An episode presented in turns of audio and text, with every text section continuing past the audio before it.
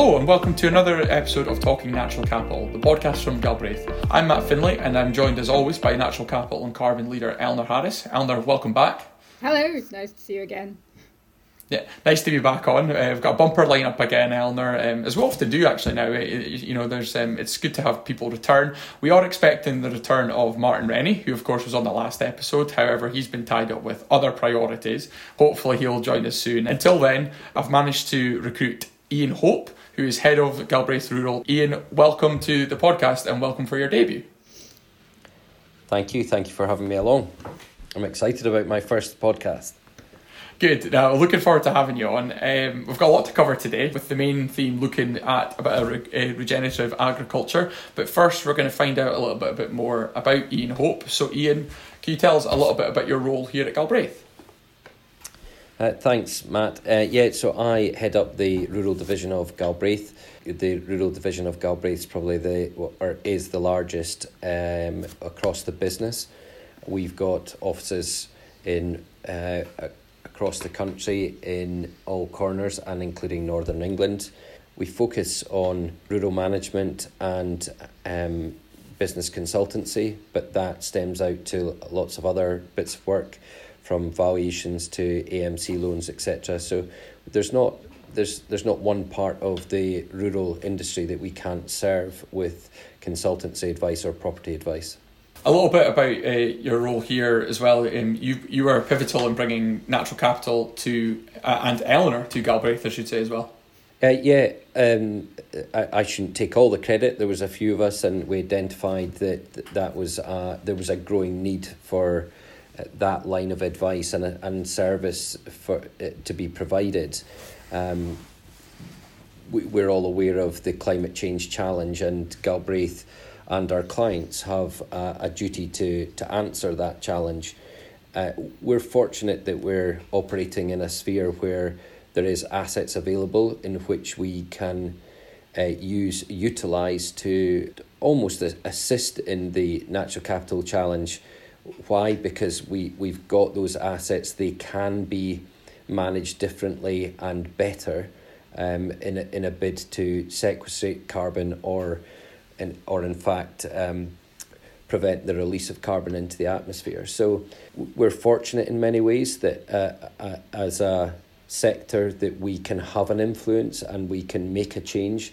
And as a business, that's what we we saw an opportunity, and not just to for our clients, but also for us to be able to say as a business that we, we can have an impact and we can influence change. Um, I'm going to jump in because um, when I was uh, appointed natural capital leader, I kind of, as I expected, everyone said, "What's natural capital mean?" Um, and I'm I'm I'm going to introduce uh, what we've discussed as a new feature. And actually, we thought Matt was going to be asking these questions, but jargon buster. What does that phrase mean? When I started at Galbraith, um, and I was introduced to Ian, new head of rural, um, I wasn't quite sure what rural meant. Um, and just in case there are listeners who are thinking, what's this word rural? And he keeps using words like assets. But we're really talking about farming on the whole, aren't we? Farming is what we're thinking of when we say rural. Is it more than that? Well, I think it's more than that, actually, Eleanor. It's, it's probably land use. It's so you, if we're to talk about rural, it's, it's it is everything that sits out with our urban and urban fringes. So it tends to be more land based management that we're involved in or or advice. So I wouldn't say it's uh, just farming because as we're as we're talking about, there's more to to land use and management than just farming.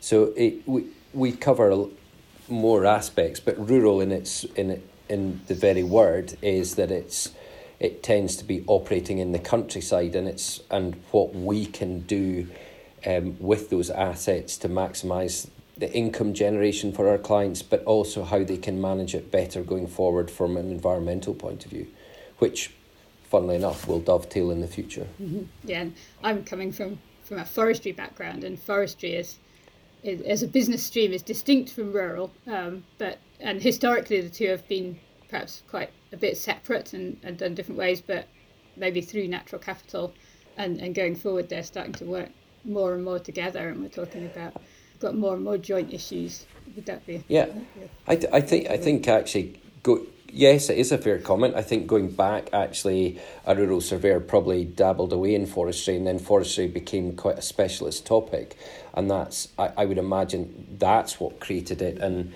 and and maybe surveying as a whole tended to sort of specialise in and, and pigeonhole people into different departments. The reality is that it, it all comes back to land use and actually having a, a holistic approach to land use and all and having good informed people who can work together with each other is important. I mentioned at the top of the show, was talking about regenerative agriculture. Um, so for the listeners out there, could um, you just explain a little bit about some of the prin- basic principles of regenerative agriculture, Ian? Or Eleanor, of course. I'll leave it to Ian. You can yeah. Uh, well, well, I mean, it's a, it, it is a buzzword. It's a, it's not an, it's not an entirely new thing to the industry, and I think that there's always a danger when a new word comes in or a new buzzword comes in that it can be it can appear daunting to the industry. And actually we've got certain uh, adopters of organic policies for example who who tried to bring in change and, and that was environmentally driven. I think regenerative agriculture doesn't need to be a daunting task. And, and what i like about it is that somebody can dabble their way into it that you don't have to um, you don't have to go full full into it at, at uh, at one go. And actually if we're being honest about it although it's it's adopting a lot of traditional techniques and bringing those back into farming that we are still learning about it and there is so much still to learn. So uh, if i'm being honest i think regenerative farming is probably more advanced in England than it than it is in Scotland, but the climates are very different. And actually, what works down south in regenerative farming won't necessarily uh, work up here. So we can't we can't just adopt the same principles throughout the country, and that's where the learning part of it still we're still really at the at the early part of the journey. What is regenerative agriculture? I mean, it, it really is about um, looking after our soils first and foremost, and going back to um, you know building up organic matter. Uh, so how do we feed our soils in a different way? So we've become very reliant on man-made fertilizers. Actually, how can we um, move away from that and, and effectively wean farming off man-made fertilizers and go back to sort of farm farmyard manures, composts, etc. And um, using clever rotations within cropping as well. So you potentially using more nitrogen fixing crops, uh, we and that can dovetail with setting up um, wildlife corridors and strips and, and wildlife crops, which actually have a dual effect, so that they're they're they're setting nitrogen, but they're also enhancing the bumblebee population, for example. So where we just need to start and be a bit cleverer in how we rotate crops, how we use our land better uh, to, to good effect. And then there's and, and then we, we can take that right the way through to the livestock sector where we maybe start to use mob grazing or do we go back to paddock grazing uh, scenarios. So uh, in the livestock sector where traditionally we in all farming we have moved from large looking to have larger fields for example in the livestock sector I see us going back to having smaller fields where we can rotate grazings and then we can also start to build in different uh, pasture leys so that you're letting you've got different species and uh, being grown in there that can uh, self fertilize etc but also have higher feed values. Mob grazing um, that was another new new phrase that I learnt when I started at Galbraith and um, I always thought it meant that you had your animals in a mob but I think it, it's short for mobile isn't it is that right it means you it, it yeah, it you is. Do it, rather, it means maybe like um, the original pastoralists that you're moving around your animals, or like they would do in, in a natural landscape, rather than um, keeping them in the same place all the time. Yeah. So so so the principle is that you're putting, uh, you are moving that livestock onto new pastures, and because they they're probably more densely uh, populated on that pasture, they'll they'll compete with each other for the the grasses or, or forage, and they will take it clean down. Where if you if you um, populate on uh, livestock on larger fields, for example, then and they're left to graze for the whole year, it's there's not the same competitive um, eating habits between the livestock, and as a result of that, not all the pasture or forage is being grazed down, so it's a less efficient um, method, and really by mob grazing and taking the, the pasture down, you're actually uh, encouraging the animal to eat the whole uh, crop that's in front of them, and therefore it's more efficient. One of the damaging effects of um, continuous farming and, and uh, the, the way we have farmed is that we've degraded soils. So, you, regenerative farming is really about r- repairing soils and how can we um, introduce better policies so that, uh, in effect, we're actually sequestrating more carbon. The very nature of regenerative agriculture is that you're you're doing less tillage, less cultivation, so you're not releasing carbon into the atmosphere as much, and you're retaining it within the soils, and going into direct drilling systems where whereby you're doing the absolute minimum amount of tillage required to grow a seed, and with precision, precision agriculture now in GPS, uh, we can effectively go into those same areas within a field and, and cultivate those strips. That allows companion crops to be grown alongside those seeds, which again can provide a fertilizer. So, for example, a clover can be sown in the strips um, out with the, the seeded areas. A clover sets nitrogen when it's stressed, so when it, it, it can receive a chemical, a, a herbicide treatment will stress that plant and it will set not necessarily kill it, interestingly enough, but it will set nitrogen into the soil, releasing that to the, the plants that we're trying to grow.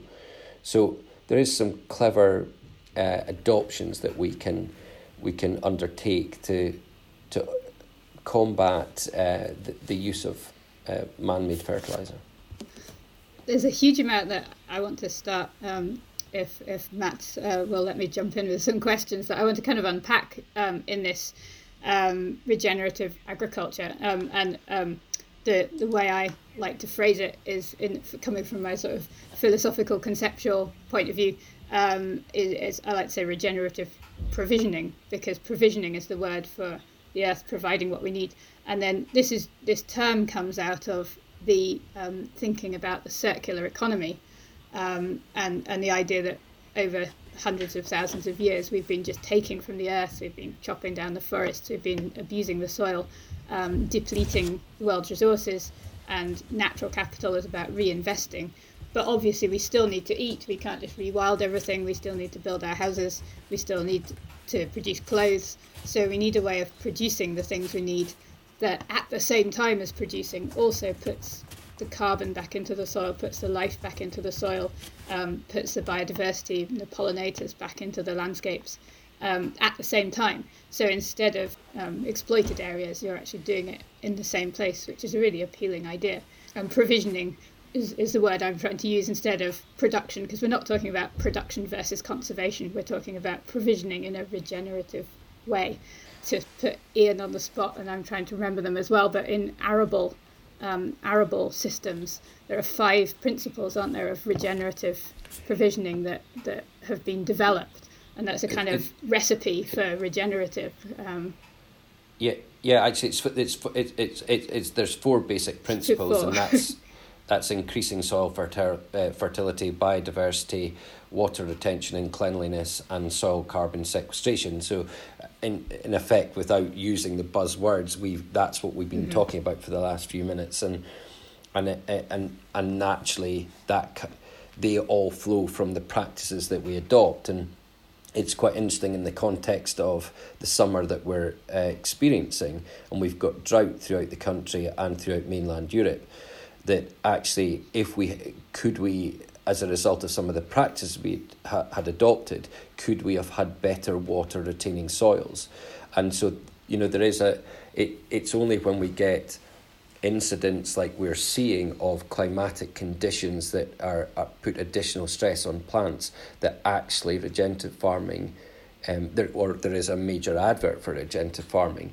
So soils that haven't that aren't got uh, aren't rich in organic matter um, as a result of the practices that we've adopted, then actually they're not retaining the water levels at the same uh, rate that somebody who has been looking after their soils and has high organic matter levels, and then in a drought year, that will benefit them. So, it uh, unless you're prepared to do specific analysis and, and yield analysis of how a conventional farming system works against a regenerative one, it, it, we'll never know, but it will be interesting to see if tests like that have been carried out in a year like this with a drought to see has that made a difference? Have those the soils with higher organic matter levels which have been farmed under a regenerative agricultural method have they produced higher yields as a result of having better water ret- retaining qualities?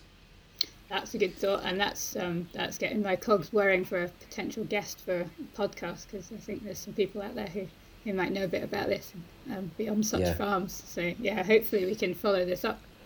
And and that and that links back to your point. Sorry to to keep going, but it comes back to provisioning. I mean, provisioning is all of, is all about providing, but in the best possible manner. And you know, we should be looking at, and and it makes good business sense as well to maximise the assets we've got. Coming back to the original conversation at the start of the podcast, it's about land management, land use, and and how do we uh, utilise land to to the best effect.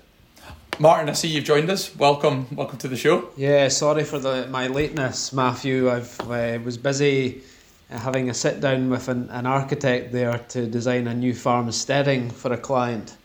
And uh, really interesting actually that in the regen agriculture future farming policy has been a big part of our decision making in the design structure layout of the new steading and um, yeah for sure I don't know if we'll require a big fertilizer storage requirement moving forward given the price so yeah, it's uh, it's challenging given the, the sheer uncertainty in the sector just now. Even even looking at a, a new farm steading site. So, apologies for my lateness, but uh, looking forward to the conversation. Are there other things that you are taking into account? We've just been talking about mob grazing and, and better pasture management, and is that does that influence the way things like steadings are starting to be designed? a big part of what Ian, I, Ian and I discuss with our farming clients is having that flexibility and, and able and being able to adapt to change.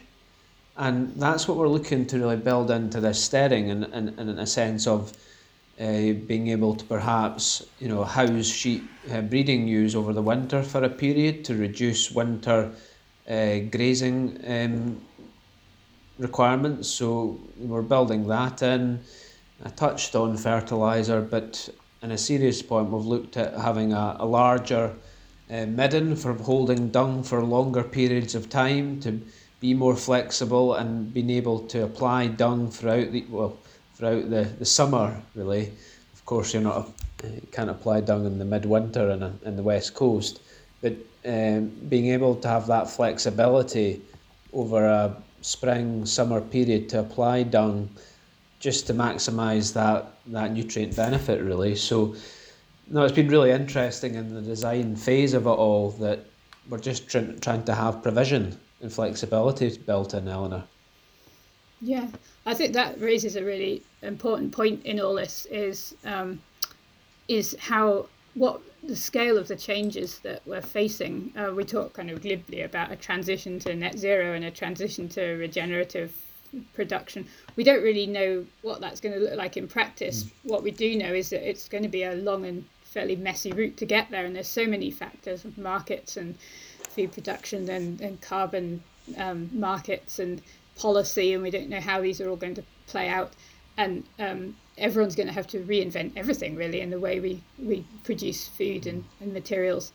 And I suppose one of I, I would see one of the role of um, people like yourselves is is sort of being able to um, support farmers um, and producers through that through that period and, and being able to kind of hold that um, that uncertainty and and make create resilience to change and openness to change and the ability to be um, perhaps much more agile and, and adaptive than um, farming yeah. said to be. Would, would that be a fair um, comment? It, it, it, it is, and, and, it, and it's an exciting time for us as advisors um, because we do have a, a real opportunity to to shape the countryside and and uh, and change farming uh, and and policies for that matter.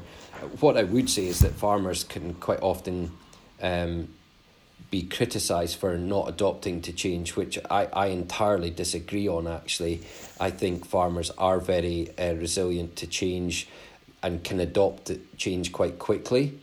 Um, and as a result of that, I think there's there will be some real positive stories to come out of this, as there is already. Um, there's some quite clever, um, quirky uh, farming stories out there who are early adopters into regenerative agriculture. Um, and that twinned with business is where I think we've got an exciting future. So I see this as an opportunity to the industry rather than uh, a burden or uh, you know any, any enforced change. I think it's something that we're we're going to evolve into naturally. We, we're ve- as I said earlier, we're very lucky that we hold the assets which are the key to a lot of the answers to climate change.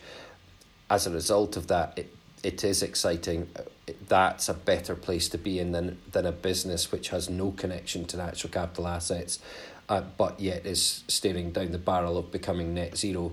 It's very easy for uh, a land manager or a farmer to become net zero because they hold the assets which allow them to be able to achieve that a lot of business doesn't, and therefore that the business that doesn't will have to form connections and relationships with the landed sector in order to satisfy their own net zero requirements. So when you twin that alongside um, sustainable food production, there and the ability to reshape our countryside, it's a hugely exciting time for the industry. Um, Martin and I have been involved in agri environmental schemes for a number of years now, and there's nothing more satisfying to revisit a property five, ten years later, where you. I mean, I know I know of one client where we introduced six kilometres of hedging, for example, and this was a fairly barren landscape that didn't have a lot of envir- environmental or habitat features. As a result of the introduction of the six kilometre of hedging, the, the the wild bird species, the species rich grassland, etc. The difference in in that property in a five ten year uh, timescale was phenomenal. But to go back and revisit that and see the impact that you've had on that landscape is is hugely satisfying. Did, did that client Ian look to use the fencing from a practical side, i.e., to alter their mob grazing or grazing patterns as, as a result of that it, scheme?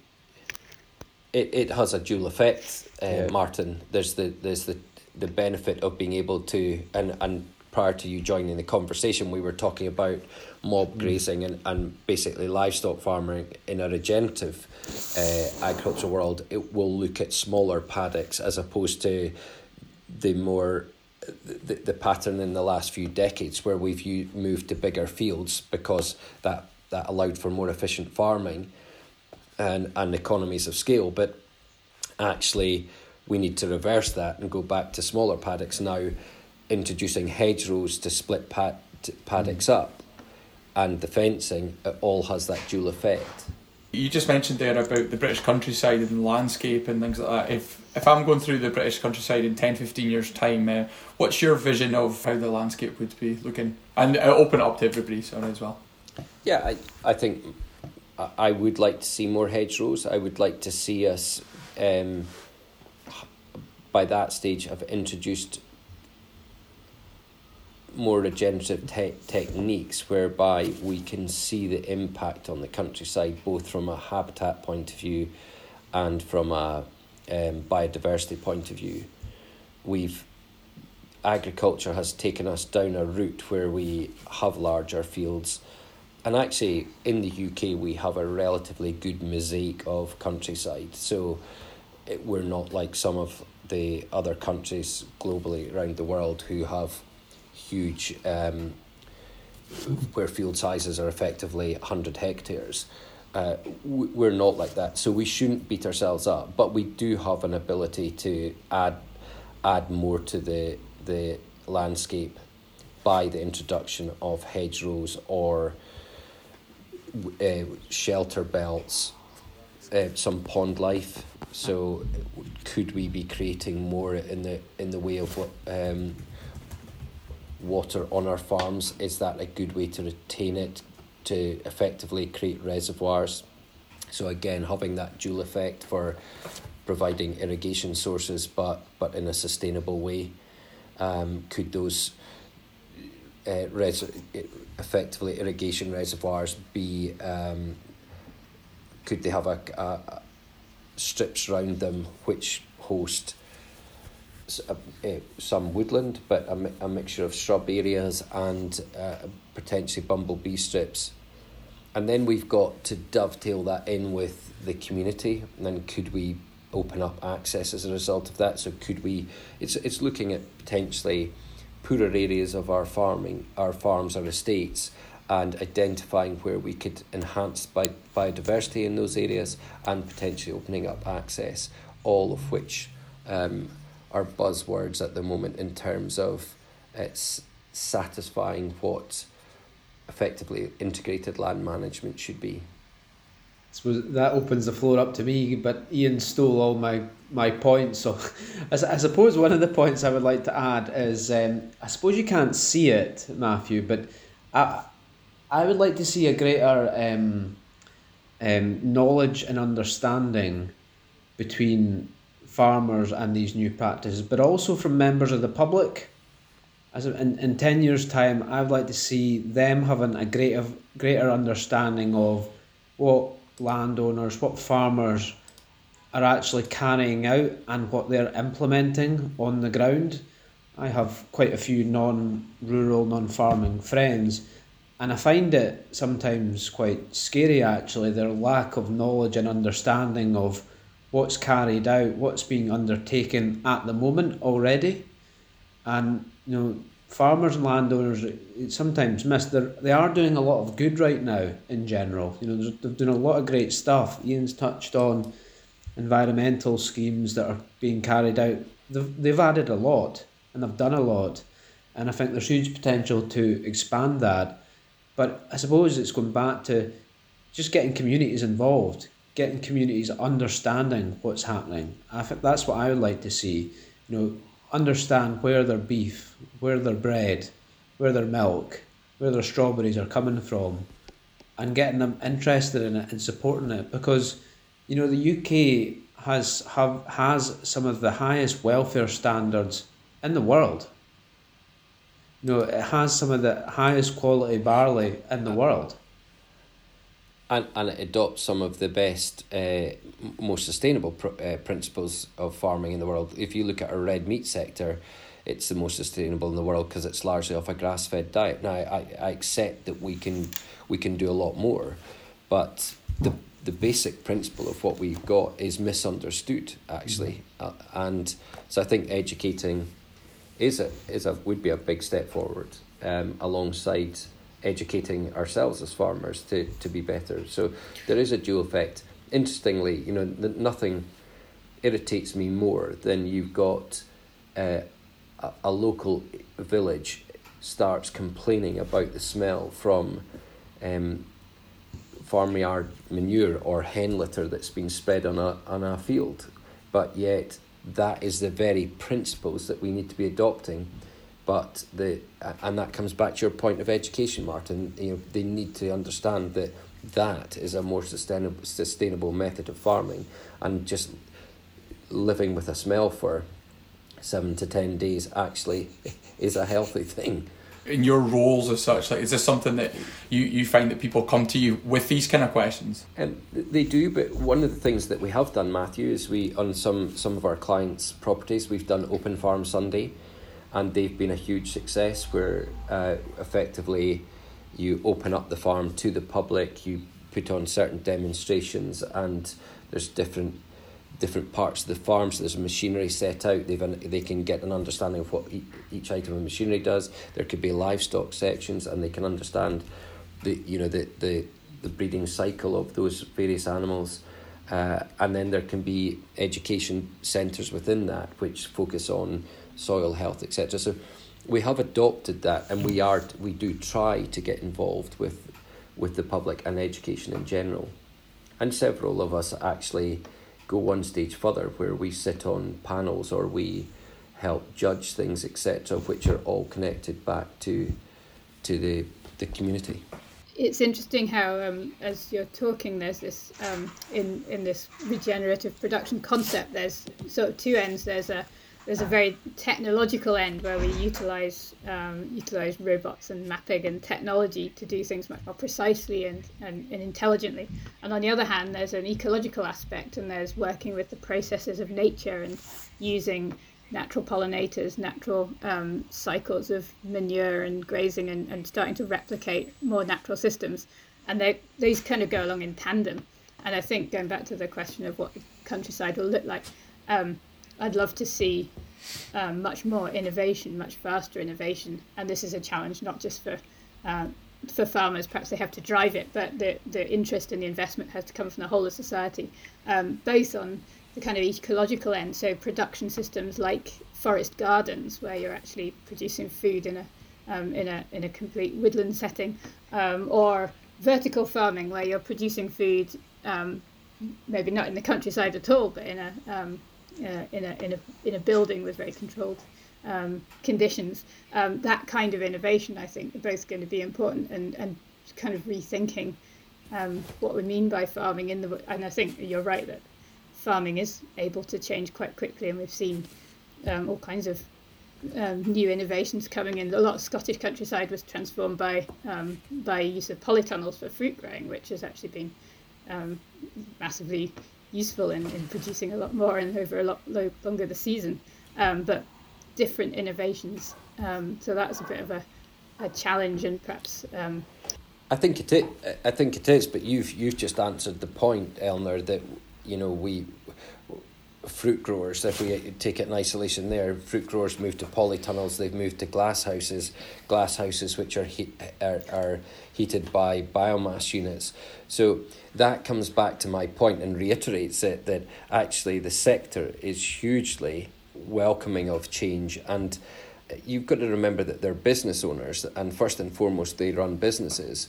So it at the end of the day, it's all about return on capital employed, it's about profit margins. And actually, in order to do that and stay ahead of the game, you have to adopt change. Yes, that we've got probably a, a, a seismic change around the corner. There, there is a balance as well to be had here. Um, we don't. I, I don't think it's healthy that all of a sudden every item of food is grown in a in a vertical farming system. For example, there's whilst we should be adopting that and we should be exploring it further. There is a footprint to to starting to to move uh, and, and mm-hmm. have production coming out of vertical farming systems. Um, so so it, it is it all com- for me it all comes back to balance and keeping perspective in it and I think they're going forward yes we need to adopt change there will be change uh, taken on board and and and to great success but we, we also need to have a nice balance of the way we produce our food in many ways. I don't think it's a simply a case of stating that it all must be done a set way because actually the geography of Scotland in itself or the UK changes so rapidly that we we have different environments and we should be tapping into those environments to use your word provisioning to best effect. Yeah, definitely. And I think going back to natural capital, um, it, it needs the market conditions to create that framework to push that innovation in the in the ways that we want it to go. It needs it needs and what natural capital economics should do if it if it works well is is look at the whole chain of effect of a, an innovation, um, whether it's mob grazing or um, regenerative arable or vertical farming or forest gardens or whatever it might or um, changing landscape into um, in, into non-production and actually producing somewhere else where, for certain things that might potentially be more efficient. And and you can evaluate each of these um, on a um, you know you should be able to evaluate these in a, in a, a kind of level playing field rather than um, what often happens is you get into kind of value judgments so that's why um, I think the more we can think in these natural capital ways and understand carbon impacts and understand supply chains and see um, how all these things add up, um, the, the, the better for everyone. We can start to make um, real, really valuable choices about land use in a particular place at a particular time um, with those particular people as well, because it's not just about land, it's, it's always about people and skills. Well, well it, is, it is, but you know, it, what effect do we have on on the greater environment? So one of the, the areas I think we, we haven't done enough is protecting watercourses and actually what impact does that have on sea life and then or, or any water life for that matter. And that has ramifications um way you know way beyond what we've just what we've what we're doing on the land. So you know at at a primary source I, I, you know I do think there's elements that we could be doing better. It's interesting again Martin and I have through agri environment climate schemes or or their predecessor schemes have introduced water margin management. But actually, when I drive around the country and coming back to math, Matt's uh, question, you know, what, what would be, what would you like to see in 10 years' time? I would like to see us having gone a whole step further in our management of water courses, where we we actually have even bigger buffers. We've got those buffers actually have an active um, biodiversity uh, life next to them and there's some great examples of that. You know, I, you can go up and down the countryside and see where people have uh, increased riparian woodland or, or introduced areas of woodland to down water courses to actually act as a greater buffer. And, and it's that type of example. In fact, our colleague Hugo Remnant was involved in a project in Northumbria, which is amazing. And, and it's projects like that that we need to be putting out there as an example that sounds like a future podcast. If ever I had one, I had to get Hugo back. Hugo's been on before and was uh, an excellent panelist, so I might get him to talk about that.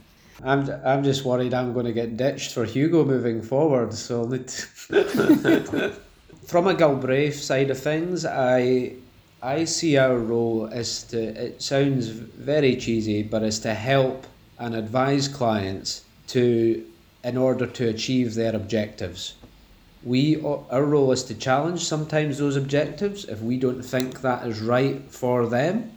However, we're fundamentally there to help and advise clients to the best of our ability. We're we're carrying out a range of farm consultancy work for a range of different clients, from clients who have you know 50,000 acres to clients who have literally 50 to 100 acres. You know, we're there to cover a, a wide variety of people, wide variety of clients, wide variety of landowners. We're seeing a variety of different measures and, and uh, examples being implemented. We've got a wide variety of experience from Inverness to Hugo down there in Hexham. You know, we, we cover a, a wide area and fundamentally we're there to help and we're carrying out natural capital assessments, we're carrying out carbon audits, as I just joined the call, I heard Ian chatting about measure and assessment. From my point of view right now, I think it's key to measure and assess where the businesses right now see where you are and start to look at what opportunities you have.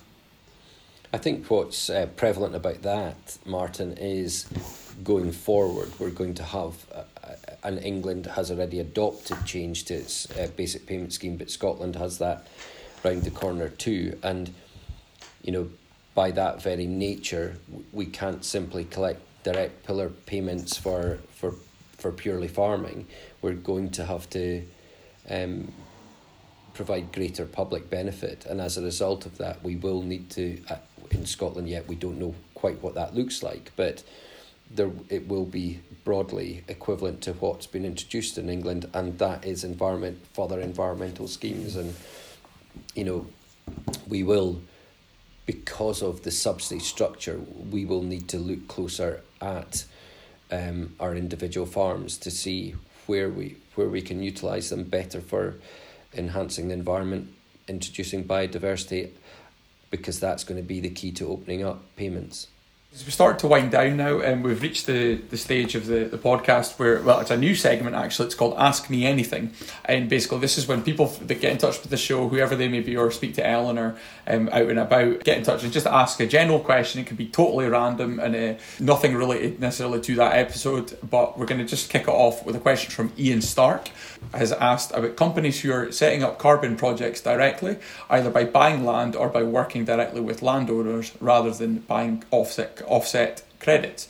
And he's asking if this is genuinely different from paying for offsets, or are they making a virtue claiming fuss over nothing special? Yeah, thanks, Ian, for an excellent first question on my favourite topic of offsets. There's what we think an offset is doing. We think an offset is carbon capture and storage.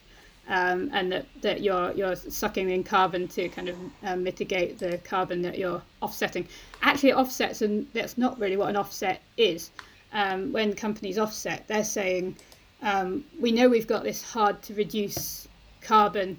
Um, maybe it's something that it's, we can't stop reducing this carbon because it's dependent on somebody else developing sustainable transport infrastructure or developing technology we haven't got yet. So while we wait, while we can't do that, what we're going to do is we're going to spend some money tackling this easy to fix problem somewhere else in the economy out with our supply chain. So that, um, restoring peatland in Scotland is a great example of this. Restoring forests overseas, you might um, uh, buy uh, credits that preserve the rainforest. And there's two ways companies can do this. They can they can buy credits, and cred- the credit system has been set up so that companies who just want to say, yeah, we've spent the money, we've done a thing, um, we've ticked the offset box, can do that very easily um, and can have them validated by a third party. They know they're credible. Um, they've done that.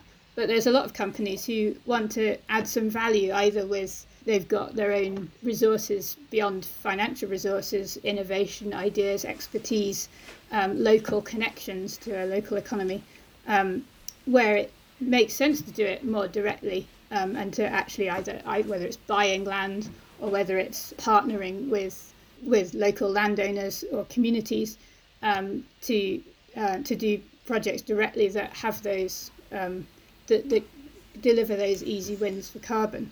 And then your credibility is in the fact that you've got that local immediate connection. You've got that story. You can say, "Here we are on the ground doing this thing."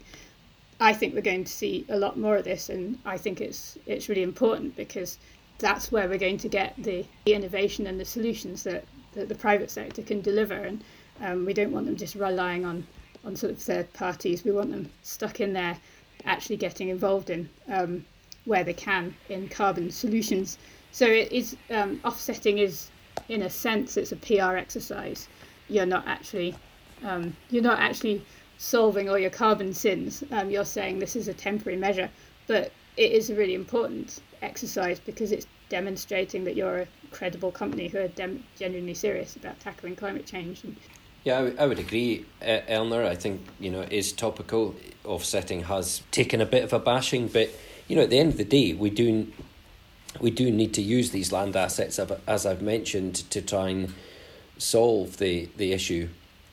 And what better way to do it than to connect up with a project like you say, Eleanor, where you can have a tangible difference and you can have an influence and shape that project, rather than simply just buying carbon credits from a a woodland plantation, which may have been done anyway.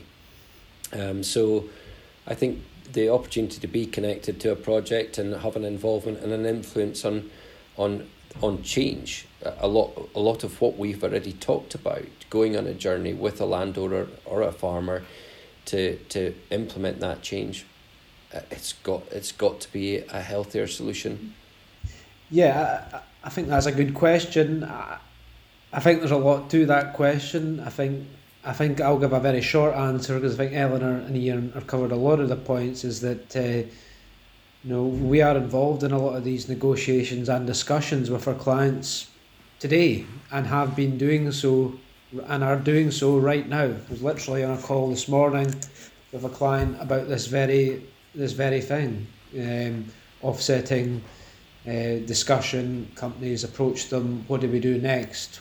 What do you think, Martin? So there's a lot to, to be taken out of that. Clients have got to be careful, take their time as I go back to research, learn, consider, have a chat to professionals and, and get the right advice. But take take your time before making that that big step. Guys, I think that's just about all we've got time for. Uh, an excellent question there as well, which is, and thank you for uh, all three for answering it in your own way as well, which is very good. That's definitely going to be a, a running feature for, for future episodes. So if you do have any questions, like I said, please do get in touch with Eleanor. You can uh, contact us on social media. we're at Galbraith Group right across, you know, Instagram, Twitter, Facebook, LinkedIn. Uh, get in touch with our agents if you need if, as well. Um, like you said, you're, you're on Twitter especially as well. She's very active on there. I, I just need to say thank you as well to my guests for coming on. Uh, Ian Hope for your debut, an excellent, an excellent debut. I'm sure everyone agrees, and thank you for joining us.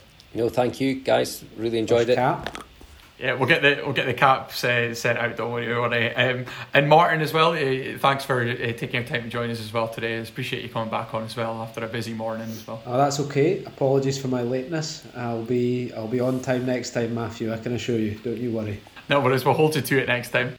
Eleanor, as well as always, thank you very much for, for joining me today. Always, always a pleasure. Uh, looking forward to next time. Yeah, yeah, and next time, of course, it fits right in there. We have got Peter Cairns from Scotland, uh, Scotland, the Big Picture. He's going to be coming on in advance of their autumn conference, um, which is taking place in um, next month. So, looking forward to having Peter on there. And of course, any questions that you have for Peter, um, please do get in touch with us as well. Yeah, yeah, I'm excited about this because um, Peter, if uh, anyone on uh, Twitter will have seen Peter and his, his, uh, his, wonderful photographer and real visionary for rewilding. So we're going to get stuck into the topic of rewilding. Um, and I've got a, a, list of questions that I'm very much looking forward to asking him and, and having a really interesting discussion. It's been great to be back on the show, and we'll be back soon. But until then, I've been Matt Finlay, and thanks for listening.